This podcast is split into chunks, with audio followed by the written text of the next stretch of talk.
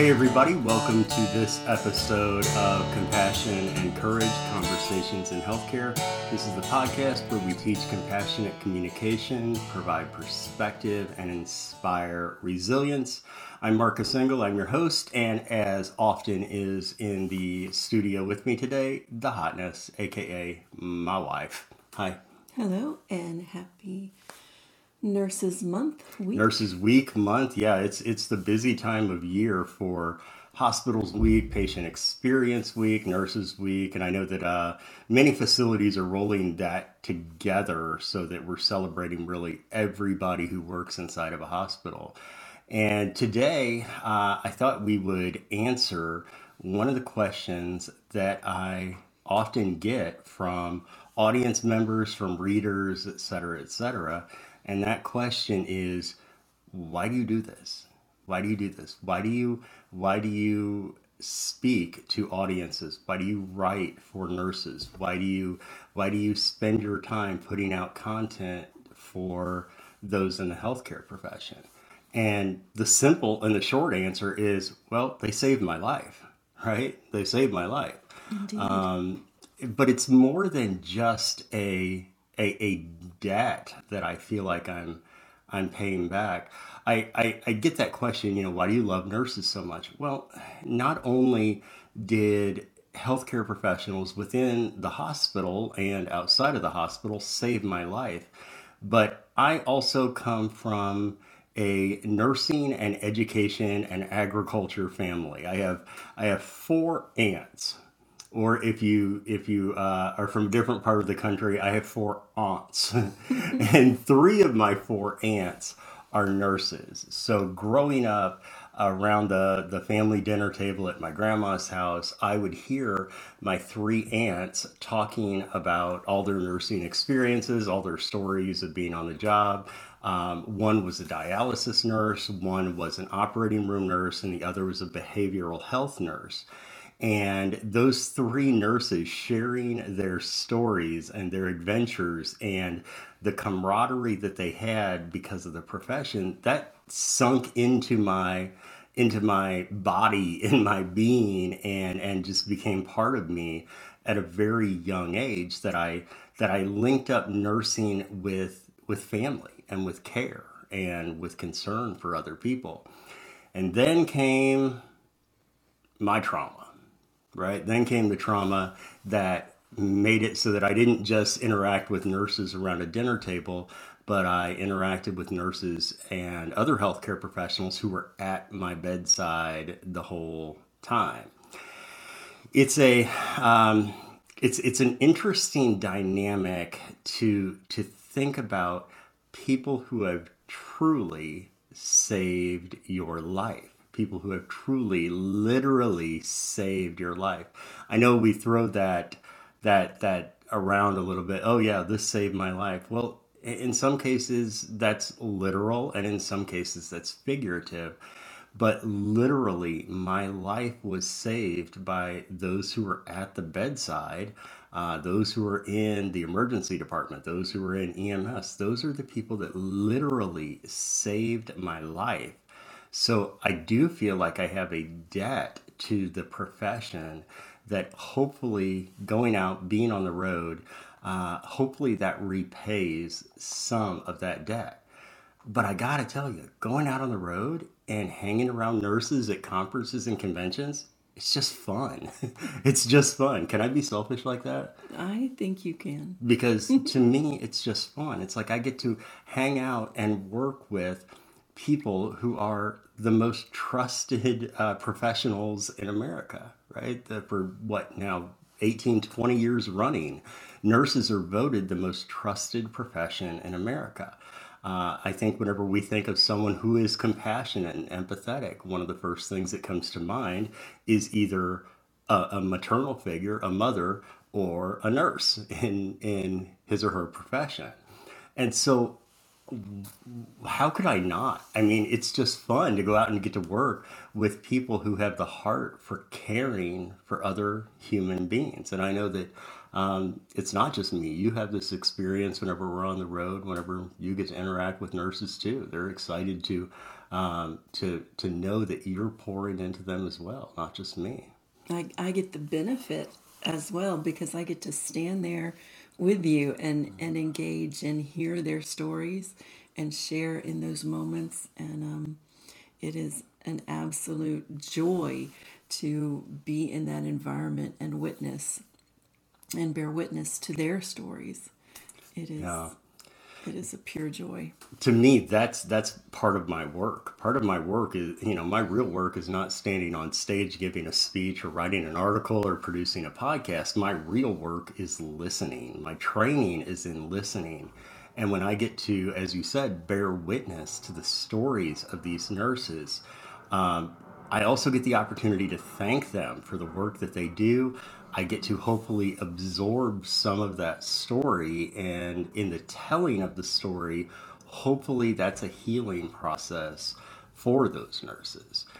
Here we are now, right in the time of year when it's Nurses Week, Hospitals Week, Healthcare Experience. Uh, it's all these different times of year that come together, and and I think that in addition to to listening and being inspired by these stories, why why don't we also make sure that we are working hard to celebrate our wins? I know that we are at the end, well, hopefully, crossing our fingers, we're at the at the tail end of the pandemic.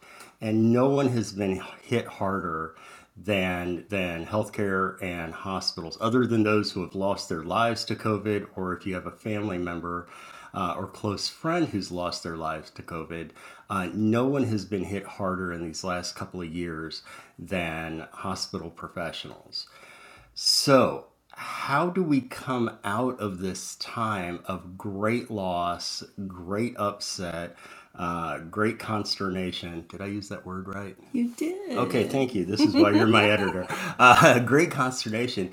And, and how do we then also say, well, we've gone through a lot of hell in these last couple of years. We have gone through a lot.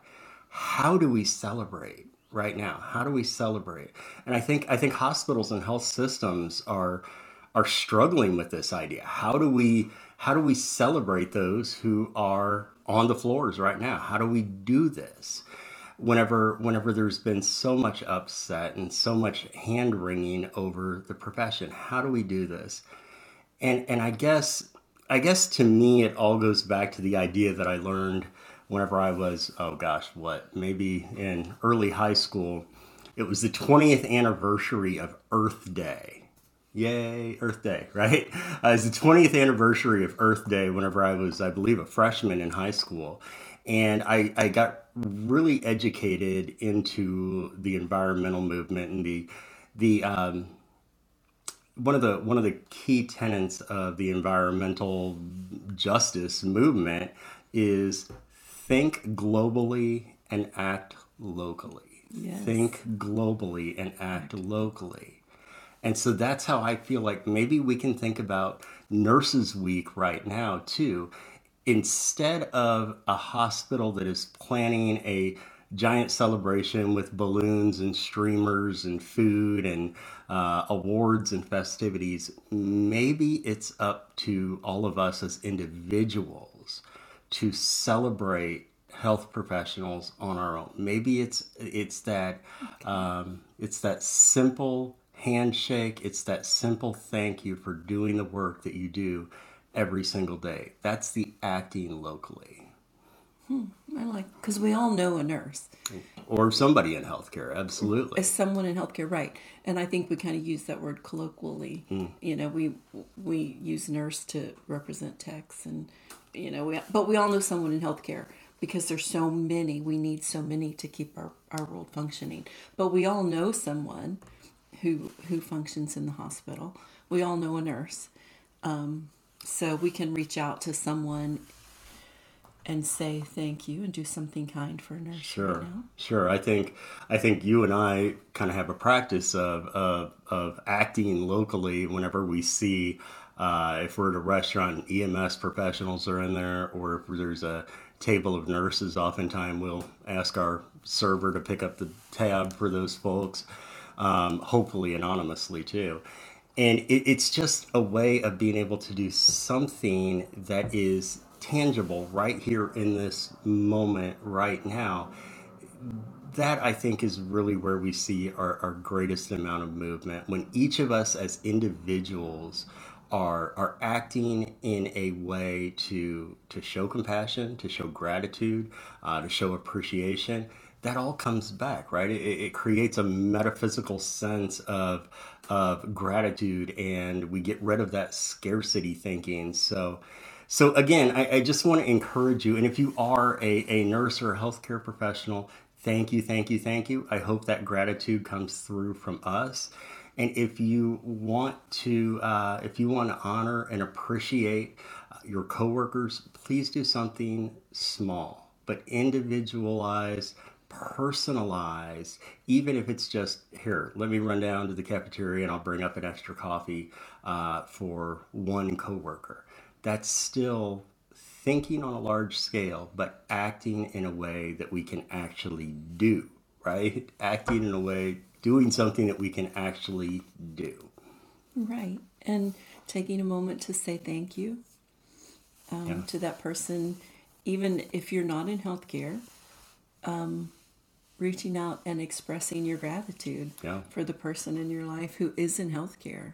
So you, everybody has heard me talk about my my favorite nurses when I was in the hospital. Everyone has heard about Jenny holding my hand in the emergency room, and about Barb uh, on the floor saying that I get to take care of you, and and you hear those stories, but what you don't hear is the stories around my family dinner table of how nursing became so intertwined and ingrained with me at a very young age that this is a beautiful and honorable profession and the people that I love do this work and that's continued to be the case over the years. I've met so many nurses that that I've just absolutely become admirers of, friends of, uh, relatives of, for that matter. Uh, we, just we just are so so so grateful for the work that all of you who are in healthcare do on a daily, ongoing basis to take care of people like me. So, thank you, thank you, thank you to everyone who is working hard on the floors. We know that uh, pizza parties and and whatever else, you know, coffee and stuff like that from administration. Um, it's a, it's a simple gesture uh, but what can we do as individuals to show our appreciation to our colleagues and coworkers? Uh, and thank you again for everything that you do every day to help take care of patients who are suffering, who are in pain, who are hurting, uh, maybe whose lives have been changed that very day. So, thank you so much. Anything else before we wrap up? No, I do want to, uh, maybe, I guess I do. I want to remind you that sometimes patients may not tell you that moment what a difference you make, but so many times patients later tell us what a difference you have made in their life. Yeah. So don't lose hope. You're doing a great job. Yeah, thank you all. Thank you all for sticking in there, especially at this time when there is so much turnover in healthcare. Thank you all for sticking it out and continuing to be there for patients just like me. And again, I'm Marcus Engel. I am your host of Compassion and Courage Conversations in Healthcare. The Hotness, aka my wife Marveline, uh, is here in the studio with me. And this is the podcast where we teach compassionate communication, provide perspective, and inspire resilience. I also want to thank everyone who is engaging uh, via comments, via subscription and notification and sharing, all those kind of things. We love you, we love you, we love you for helping us get the word out about compassion and courage. Thanks so much, and we will see you next time.